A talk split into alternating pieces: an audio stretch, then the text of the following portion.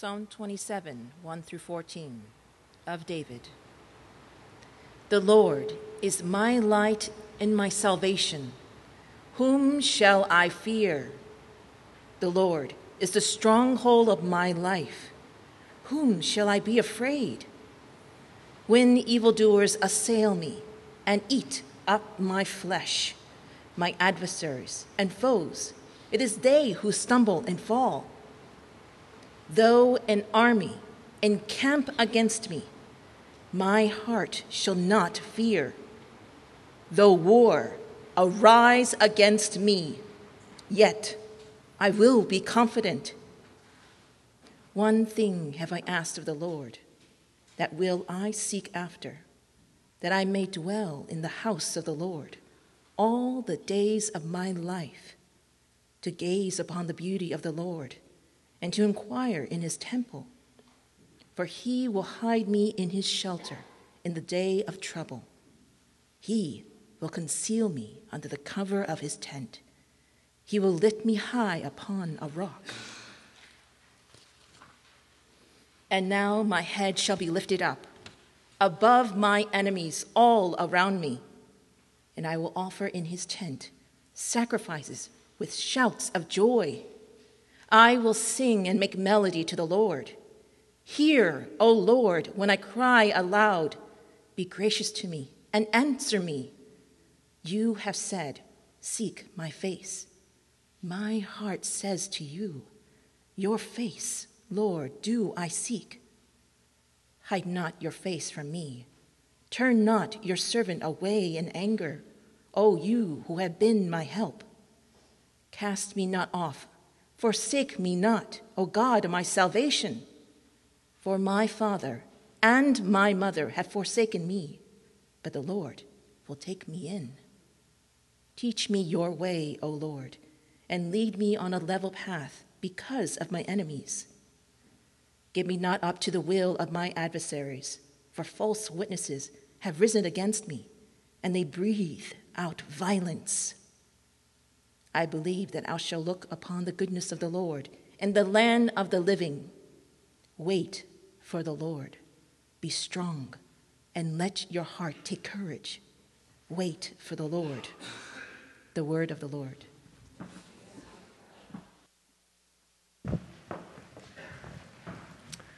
So, we're in a sermon series on prayer, and specifically, we're looking at the book of Psalms, which is famously known as the prayer book of the Bible. That means that if you want to know what prayer is, if you want to know how to do it, you need a teacher. Um, so, getting into the Psalms is like going to the school of prayer. Now, last week, uh, we started getting into this topic of uh, living a transformed life. Hot, uh, personal transformation is a hot topic nowadays. Everybody wants to know what it means to live a transformed life. So, last week, we saw that one of the main elements in that is something called repentance.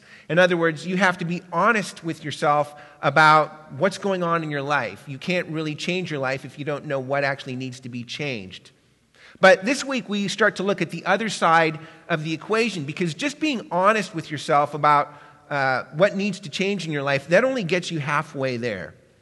So maybe you begin to face some truths about yourself. Maybe you begin to get honest with yourself about where your life is at and the kinds of things that you're struggling with. You start to look at some of your problems.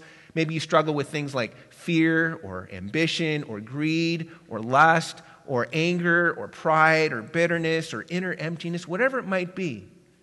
You look at your life and, and you realize there's some things that need to change, but just knowing what needs to change doesn't itself actually change you. Something else needs to happen. What is it? David, in this prayer, says that there's one thing that changes everything. He says, One thing I'm asking, one thing I'm seeking. He says, There's one thing that changes everything. What is it? It's the beauty of God. Now, what does that mean? I want to look at this subject of the beauty of God by seeing three things about it this morning. We're going to see why we need it, we're going to see what it actually is, and then lastly, we're going to talk about how you find it.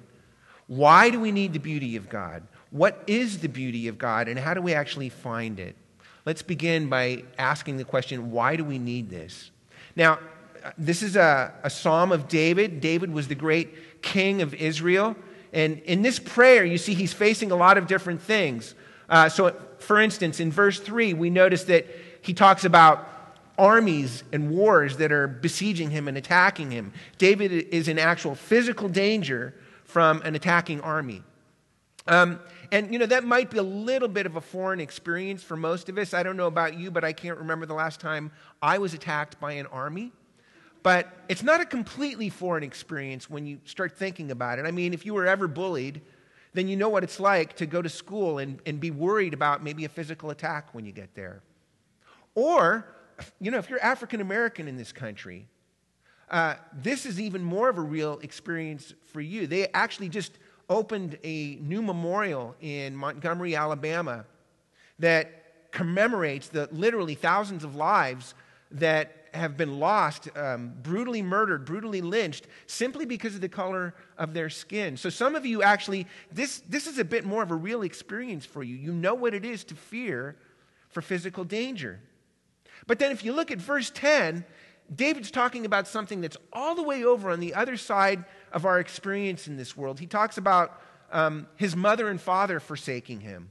So, this is not physical danger. He's talking about relational rejection. He's talking about abandonment and betrayal and loneliness. Do you see what this means? This is not just one thing David is talking about, it's everything. It's, it's the big things. It's big things like maybe losing your home or your marriage or your uh, health or your job or maybe even losing your life, but it's also all the little things you know, all the little daily stressors and anxieties that fill your life kind of like a pebble in your shoe. It's not huge. It's not like, but it's just kind of always there. You can't really get away from it. David isn't just talking about one thing, he's talking about everything in this psalm. In other words, he's talking about all the things that the world will really throw against you. All of it. So, for instance, there was a book many years ago called The Denial of Death. It was written by an anthropologist named Ernest Becker, and it won a Pulitzer Prize actually back in the 1970s. Uh, he was a cultural anthropologist who wrote this book, and in the book, he talks about this. I love the way he puts it. He says, I think that taking life seriously means something like this that whatever man does on this planet has to be done in the lived truth of the terror of creation, of the rumble of panic underneath everything. Otherwise, it is false. I think that's a great way of putting everything that David's talking about in this psalm. He calls it the rumble of panic underneath everything. Do you know what that's like? Have you ever experienced that? Um, my mom died several years ago. And uh, the way she died was she had a series of blood clots and strokes that eventually led to her demise. And I remember one time, right after she had narrowly survived one of those blood clot incidents, and uh, she almost died. And I remember I was talking with my dad on the phone, and my dad said, Son, your mother dodged a bullet today. Have you ever felt like that? Like the universe is shooting bullets at you? And maybe the best thing that you can do is try to get out of the way? What do you do with that? How do, how do you deal with that? How do you deal with the rumble of panic? How do you deal with, with the bullets that the universe is constantly shooting at you? In verse 3, David says he has something that gives him confidence. He's got something that enables him to face it. In fact, he goes even further than that. In verse 6, he says, And now my head shall be lifted up above my enemies all around me. Now, will you notice something about that? David's enemies are still there. It's not like he's escaping his troubles. They're, they're right there, right in front of him. His enemies, his troubles, all of his problems are very much right up in his face. And yet he says that no matter how real his troubles are, he's got something that's more real. Something that enables him to look at all of his troubles and say, Why fear? Why be afraid? I've got something that gives me confidence. My head is lifted up. What is that? That leads to our next point. We've seen why we need the beauty of God, but secondly, we need to see what is the beauty of God. Because in verse 8, David says, Your face, Lord, do I seek.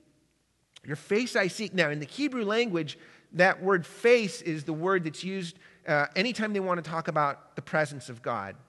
In the Hebrew language, they don't actually have a word that means presence. So, anytime in the Bible that you see the word presence, it's really translating the word face because that's what they use to talk about someone's physical presence. David is saying that he wants God's presence in his life, but this is not just some abstract, fuzzy sense of God's mystical presence. He's saying this is God's face, and that's what's so amazing about the way the Bible talks about God. It says, in order to talk about God's presence, you got to talk about his face. And why is that so important?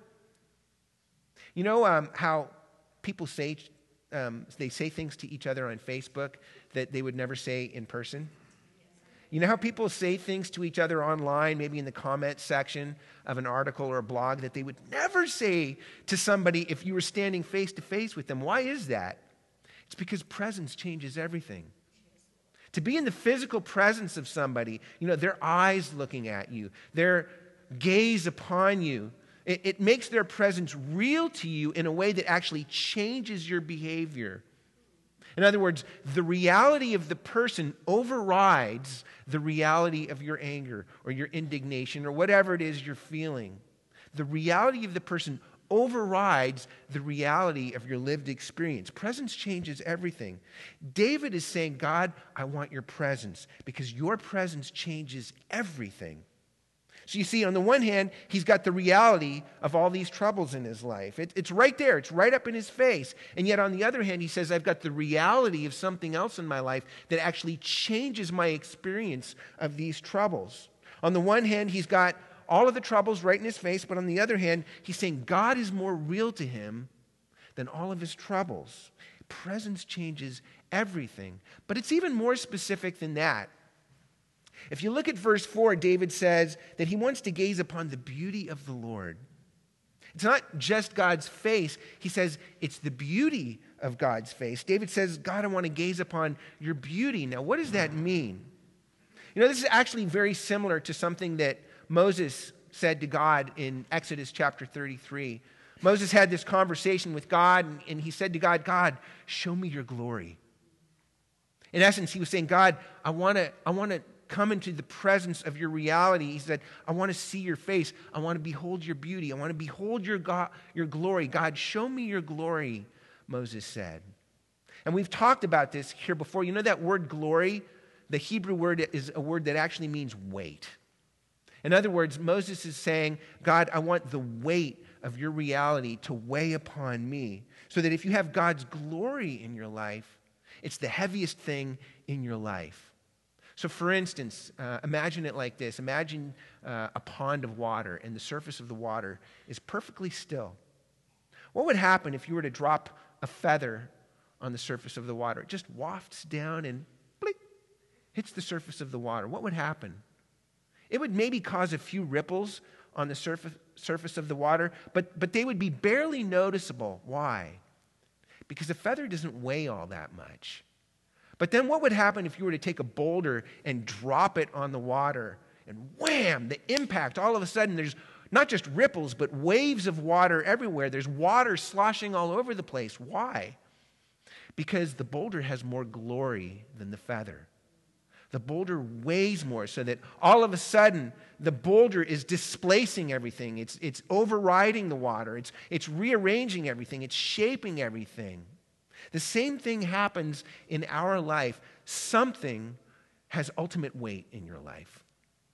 Whatever it is, something has ultimate glory in your life. Something shapes you, something rearranges everything in your life, something displaces and overrides everything in your life because something has ultimate glory in your life.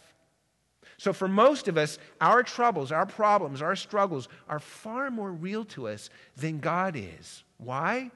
because something has ultimate glory, something has ultimate weight in our life. But if God were to become really real to you, if you were to begin to really experience His face, to really experience His glory, His beauty, if God were to become really real to you, the weight of that would actually begin to displace everything else, to override and rearrange everything else in your life. You know, every single human being longs for this. We all long for God's beauty. We all long for God's glory. We all long for, Uh, you know, a message from another world beckoning to us, whispering to us, trying to get us to remember that there really is a world beyond this world. and it's always on the verge of, of breaking through into our world, so that even the experience of longing is itself an experience of the thing itself. Have you ever experienced something like that? It happens in lots of different ways. Maybe, maybe it happens to you when you're reading a certain passage in a book, or when you li- listen to a certain piece of music, or maybe it happens when you're looking at a sunset, or maybe you see a, a lonely tree on top of a hill, and it seems like at that very moment, just for a moment, something was calling out to you saying, Come, find your heart's true desire. Step through the door, enter another world. The, the, the longing, it, it's actually, it's like an invitation and it creates a desire within us to actually step through and enter into the beauty, into the longing of that thing. Haven't you ever experienced that? What is that? That beauty, that longing. It's like news from a far country. It's like a message from another world. David says in verse 8, he, he talks about this and he says, God, you said, seek my face. It's like something David was overhearing not with his ears, but in his heart. God, you said, seek my face. That God calls out to us, issues an invitation come, seek your heart's deepest desire in me. Seek the beauty that you're looking for in me. Now, here's the thing we live in a world that says that that longing is a lie. That says that longing is actually an illusion. There is no God, there is no world beyond this world. And if you believe in that, you're actually endangering yourself. You're, you're making yourself out to be a fool. But it's hard to resist that. Really hard to resist it. In fact, I think that we see this in our culture all the time. As best as I can see, in our culture, we're constantly toggling back and forth between these two things. We're constantly toggling back and forth between, on the one hand, um, sincerity and on the other hand, irony. Between, on the one hand, uh, hopefulness, and on the other hand, apathy. Be, between, on the one hand, um, cynicism, and on the other hand, dis, uh, uh, real authenticity. We're constantly toggling back and forth between these two things. So, on the one hand, we've got this real desire to actually believe that there are things like kindness and goodness and beauty and truth and love, and even, corny as it sounds, even something like redemption uh, on the other hand, um, we, we're afraid to appear sentimental and naive. We're afraid, um, we want to become defensive about this. We're afraid because we live in a, like, what do we call it? A weary, cynical world, a weary, ironical world that's always looking at all the things I was just talking about beauty, goodness, and truth. And it just looks at them and it guffaws, rolls its eyes, and says, Come on, don't be a sucker. The world isn't really like that. Don't forget the rumble of panic underneath everything. Don't forget that, that, that the world isn't really like that. You don't want to let yourself become a fool and be taken in like that. You always have to be on guard against things like beauty, goodness, and truth because the world isn't really like that. Don't be a sucker. I think one of my favorite cultural representatives of this outlook would be the fictional TV character April Ludgate from Parks and Rec. I don't know if you've ever seen that show. Uh, in many ways, she's a pretty stereotypical character, at least at the beginning of the show. She's like 20 something years old. She wears skinny jeans. Um, she never takes her eyes off of her smartphone except to roll them at all the silly, naive people around who are so foolish as to believe in things like kindness and goodness and trying hard. She just looks at all these people and she's like, whatever. She's cynical, she's apathetic. For April Ludgate, it is not cool to care about anything. In fact, the adjective she uses, I don't know if you watch the show, if you ever noticed this, the adjective she uses most often to describe the people and the things around her is lame. Everything's lame. What does lame mean for April Ludgate, okay? Um, lame to April Ludgate means don't be a sucker. Don't believe in things like beauty, goodness, and truth. You'll only be taken in. Don't give your heart to things like that because you're a sucker if you believe in those things. I am going to be on guard in my life against those kinds of things. I'm not going to let my heart be taken in by them. But you know, one of the fascinating things in the show is um, several seasons into the show, much later on, uh, she goes with her husband, Andy, to go visit the Grand Canyon. And uh, if you've ever been to the Grand Canyon, you know what happens. You walk out to the edge of the Grand Canyon, and all of a sudden you're just overwhelmed by the beauty of it. And so, as Andy and April walk out to the edge and they see the sight right before them, Andy, uh, he says, Wow, it's so much more beautiful than I ever could have imagined. And April, amazingly enough, April says, Yeah, I'm trying to find a way to be annoyed at it. But I'm coming up empty. I'm coming up empty. What happened to her at that moment? Something overrided her cynicism and her apathy. Something displaced all of that. Something rearranged all of that because at that moment in her life, something was weighing more than that. What was it? It was beauty. Beauty. Now, listen if an earthly beauty like the Grand Canyon could do something like that for April Ludgate, what in the world could an experience of God's beauty do for you?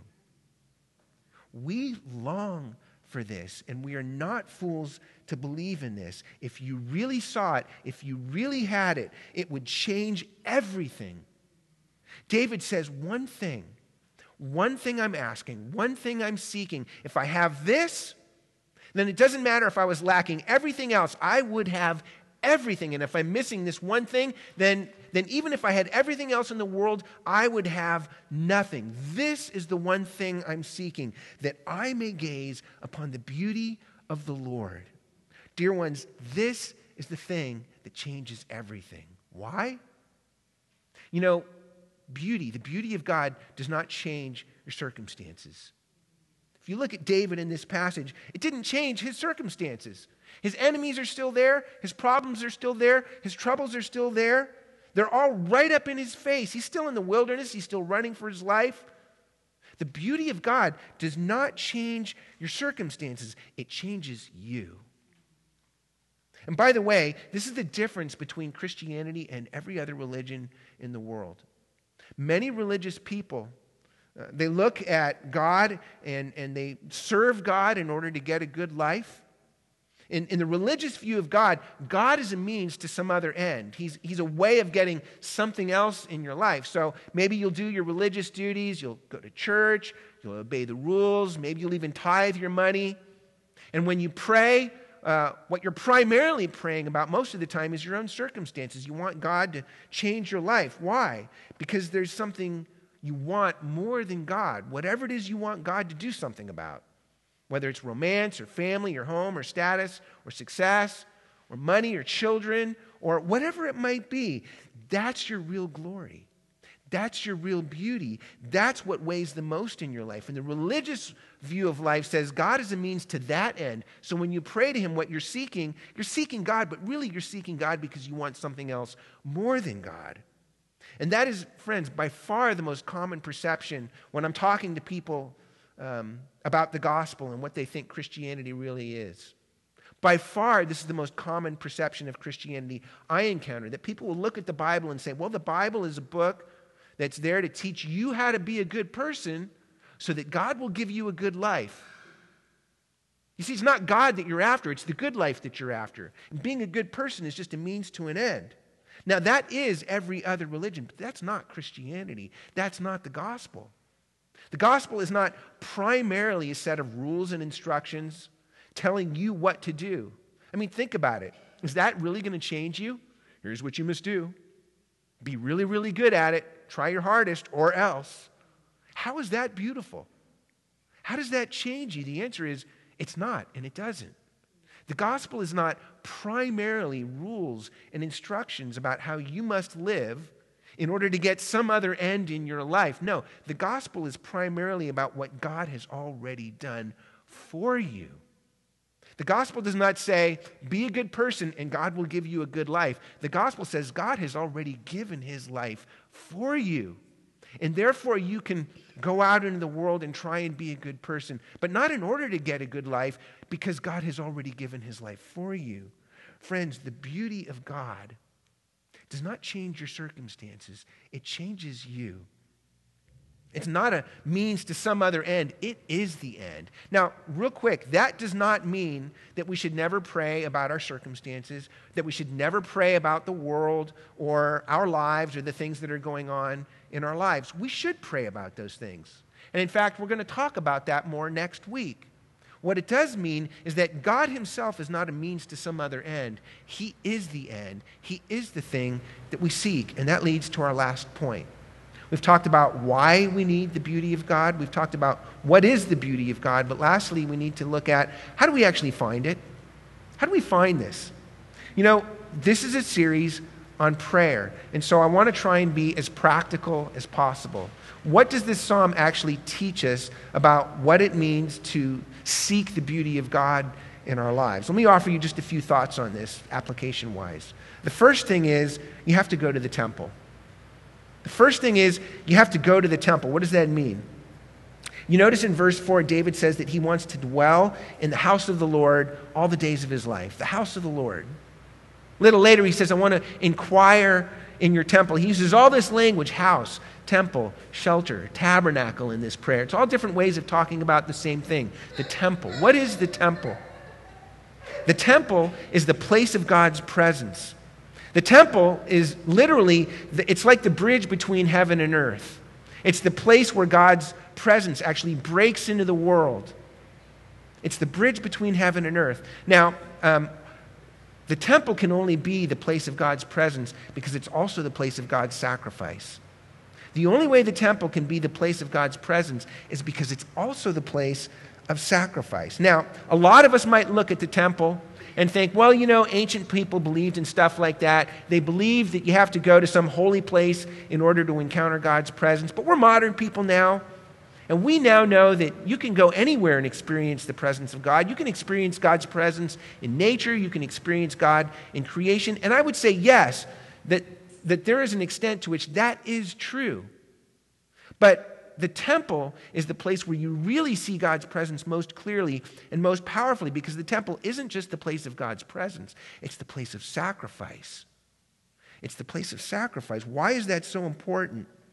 You know, if you were to go back to Exodus, that conversation we were talking about between Moses and God, when Moses said to God, God, show me your glory, show me your face. Do you remember what God said to Moses? He said, Moses, no one can see my face and live. Or it's like that place in Isaiah chapter 6. The prophet Isaiah, he's in the temple of God. And it says that he saw a vision of God's holiness. He saw a vision of God's glory. And what he, he said was, Woe is me, for I am a man of unclean lips. Every time in the Bible that somebody gets into the direct presence of God, it's always radically dangerous. Every time someone gets into the presence of God, they always come to this radical understanding of just how unworthy we really are to be in the presence of God. We become heartbreakingly aware that something else other than God is our real beauty. In fact, one of the ways you know that you're really beginning to experience and encounter this God is you begin to become aware of all the ways that you've made something other than God your real beauty, your real glory in your life. The presence of God actually reveals us to ourselves. And so we know that when we come into God's presence, we, we intuitively understand that we need some kind of mediation. We need some kind of atonement, something to make it possible for us to remain in His presence. That's why we need a temple. To, to go into the temple means that you go to God in prayer, actually asking God to help you see all the ways in your life that you've made something other than Him your beauty and that you need something that will make it possible for you to remain in his presence. So, first, you have to go to the temple. But secondly, you have to gaze upon him. You have to go to the temple, but when you get there, you have to gaze upon him. Now, what does that mean? The best way, the fastest way I know to illustrate this is there's a very famous old illustration that says there's a difference between knowing that honey is sweet maybe because you read about it in a book somewhere, and then actually tasting honey because you get a drop of it on your tongue. There's a world of difference between those two things. When that happens to you, all of a sudden you, you go from knowing about honey to actually tasting the reality of honey. David says, when he says, God, I want to gaze upon the beauty of your face, he's actually talking about moving beyond just knowing about God to actually experiencing God, to actually tasting God. It's like the boulder hitting the pond. David wants the reality of God to impact his heart in such a way that it displaces everything, it overrides everything, it changes everything in his life. So you go into the temple and you gaze. Now, what in the world does that mean? Remember what the temple is. The temple is the bridge between heaven and earth. It's the intersection of those two things. It's the place of God's presence because it's also the place of sacrifice. Do you know that Jesus Christ said, I am the true temple. Jesus is the true temple of God. He is the ultimate temple of God because Jesus Christ is the bridge between heaven and earth. Jesus is the ultimate manifestation of God's presence in this world because Jesus is the sacrifice that made it possible. So that all those things that you long for, all those things that you desire, all the beauties that you're seeking, and all of the things that you love. Do you know what that is? That's Jesus. Jesus is the beauty behind and underneath all of the other beauties that you're seeking. So when you go to the temple, it means you're going to Jesus to gaze at God's glory. You're, you're looking at glory, God's glory, by looking at it in Jesus. So every week at the end of the service, I offer you an, a benediction from 2 Corinthians chapter 4. 2 Corinthians chapter 4, in that chapter, Paul says that God, who said, Let light shine in darkness, has made his light to shine in our hearts to give us the light of the knowledge of the glory of God. Where? In the face of Jesus Christ. We see the glory of God in the face of Jesus Christ. So to go to the temple means that you're seeking the glory of God in the face of Jesus Christ. But what does it mean to actually gaze upon him? Just a little bit before that in 2 Corinthians, in chapter 3, very famous verse. It's had a lot of meaning for me over the years. Paul says that we all, with unveiled faces, beholding the glory of the Lord Jesus, are being transformed into his image from one degree of glory to another. It says that when we behold the glory of the Lord Jesus, we're transformed. Do you know what that means? The beauty of God does not change our circumstances, it changes you. The more you actually see Jesus, his beauty, His glory, His presence, the more you actually see Him, the more you're transformed, the more it changes you. Now, that word beholding that Paul uses, it's a very interesting word. Remember how David says, I want to gaze upon the beauty of the Lord? That word gaze is not your normal word for just seeing something or looking at something. It's, it's, it's a word that actually means to gaze at something, to look intently at it. It's the very same meaning as that word beholding that Paul uses in 2 Corinthians chapter 3. That word beholding that Paul uses, actually, it was a word that was used to describe um, looking in a mirror deeply. You know how, how you look in a mirror sometimes? Maybe if you need to do something to your face, like put on makeup, or if you're getting older like me, you got to kind of do some more fine grooming on your face because there's hair in more places than used to be. You know, when you're looking in a mirror that deeply, what, what, are you doing? You're poring into it. Literally, you're looking into the very pores of your skin. You are gazing intently. You're absorbed in it. You know what that actually we do this all the time with our smartphones. We're just absorbed with this. That's what it means to behold. That's what it means to gaze.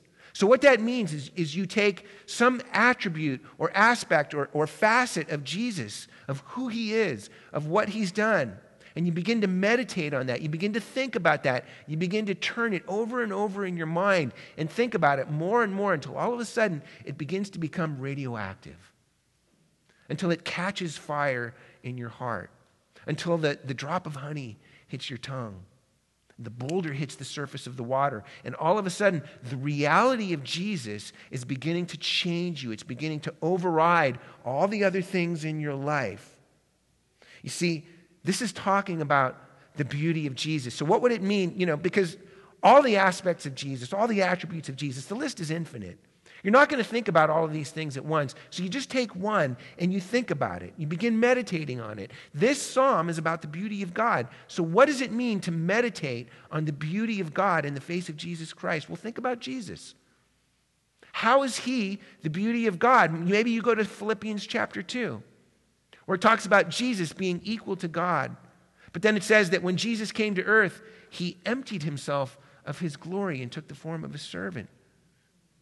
You start thinking about that. Jesus is the one with ultimate glory. Jesus is the one with ultimate beauty. But when he came to earth, he divested himself of his beauty. He emptied himself of his glory. And then maybe you go from there to Isaiah chapter 53, where it says that um, it talks about Jesus and it says that, um, that he had no form or majesty that we should look at him, that he had no beauty that we should desire him. You begin thinking about that. Jesus lost his beauty. Jesus emptied himself of his beauty. In fact, maybe you look a little bit before that in Isaiah 52, where it says that his appearance was so marred, beyond human semblance, and his form beyond that of the children of humankind. You know what that's talking about?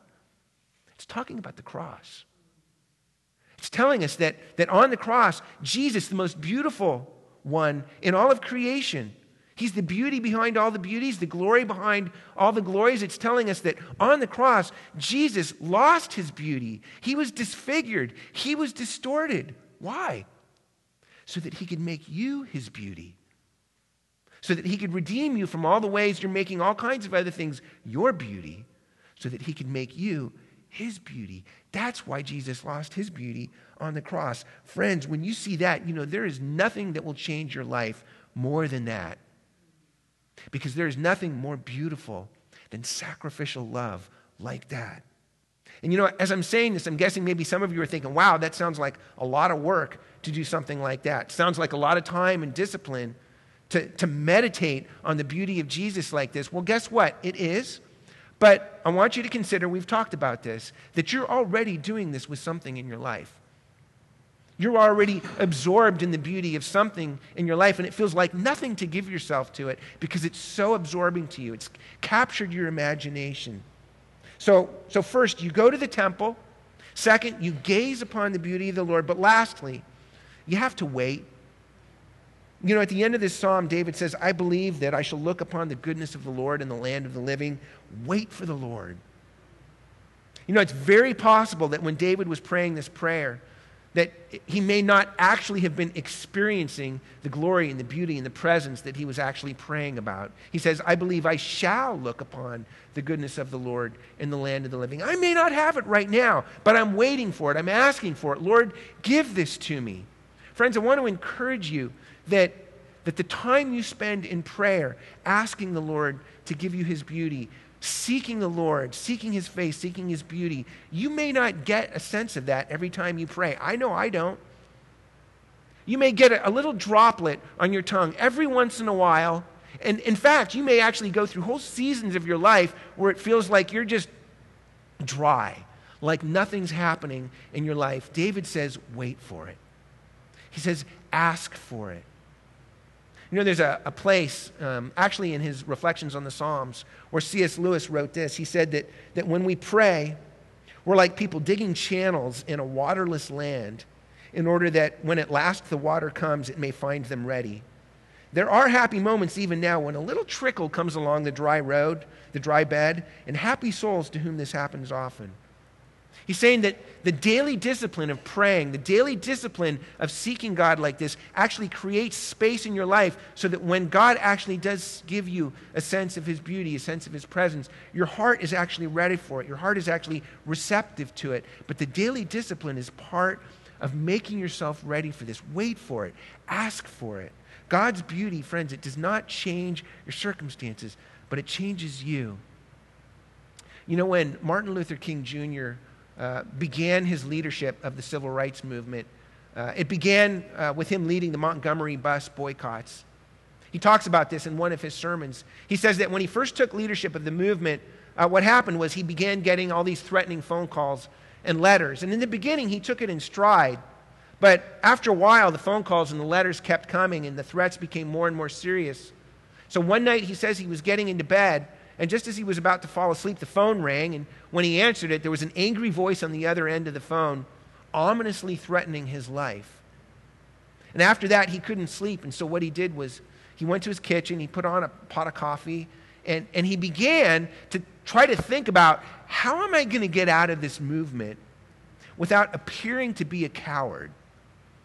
But then, as he was sitting there, he began to pray. And, and here's how he prayed He said, Lord, I am here taking a stand for what I believe is right. But now I am afraid. The people are looking to me for leadership. And if I stand before them without strength and courage, they too will falter. I'm at the end of my powers. I have nothing left. I've come to the point where I can't face it alone. And he says that at that moment, I experienced the presence of the divine as I had never before experienced him. It seemed as though I could hear the quiet assurance of an inner voice saying, Stand up for righteousness, stand up for truth. God will be at your side forever. He says, almost at once, my fears began to pass from me. I was ready to face anything. He said, the outer situation remained the same, but God had given me inner calm. The presence of the Lord. He said, the outer situation remained the same, but inside I was completely different. Dear ones, the beauty of God, the glory of God, the presence of God, it does not change your circumstances, it changes you. Have you tasted of this? The desire itself is the first sip. Do you want this? Go to the temple. Seek God's glory in Jesus. Gaze upon him. Meditate on Jesus, on who he is, on what he's done for you until it catches fire in your hearts. And then wait for it. Ask for it daily. Let this change you. It will. He's promised. Wait for it. Let's pray. Father, we thank you for the promise of your face to all who seek you. We pray even this morning, Lord, I don't know where everyone's at in this room. Some of us may be uh, really experiencing you in a very powerful and joyful way in this most recent season of our lives, and others of us may be walking through a, a dry riverbed where it seems like you've disappeared and abandoned us. I pray this morning, Father, that you would help all of us to persevere and to seek you to seek your beauty and your glory in the face of Jesus Christ. And I pray that you would give us all an ever greater sense of your beauty and your glory and your presence in our life. Father, that, that it might not change our circumstances, but that it would actually change us. For we pray these things in Jesus' name. Amen.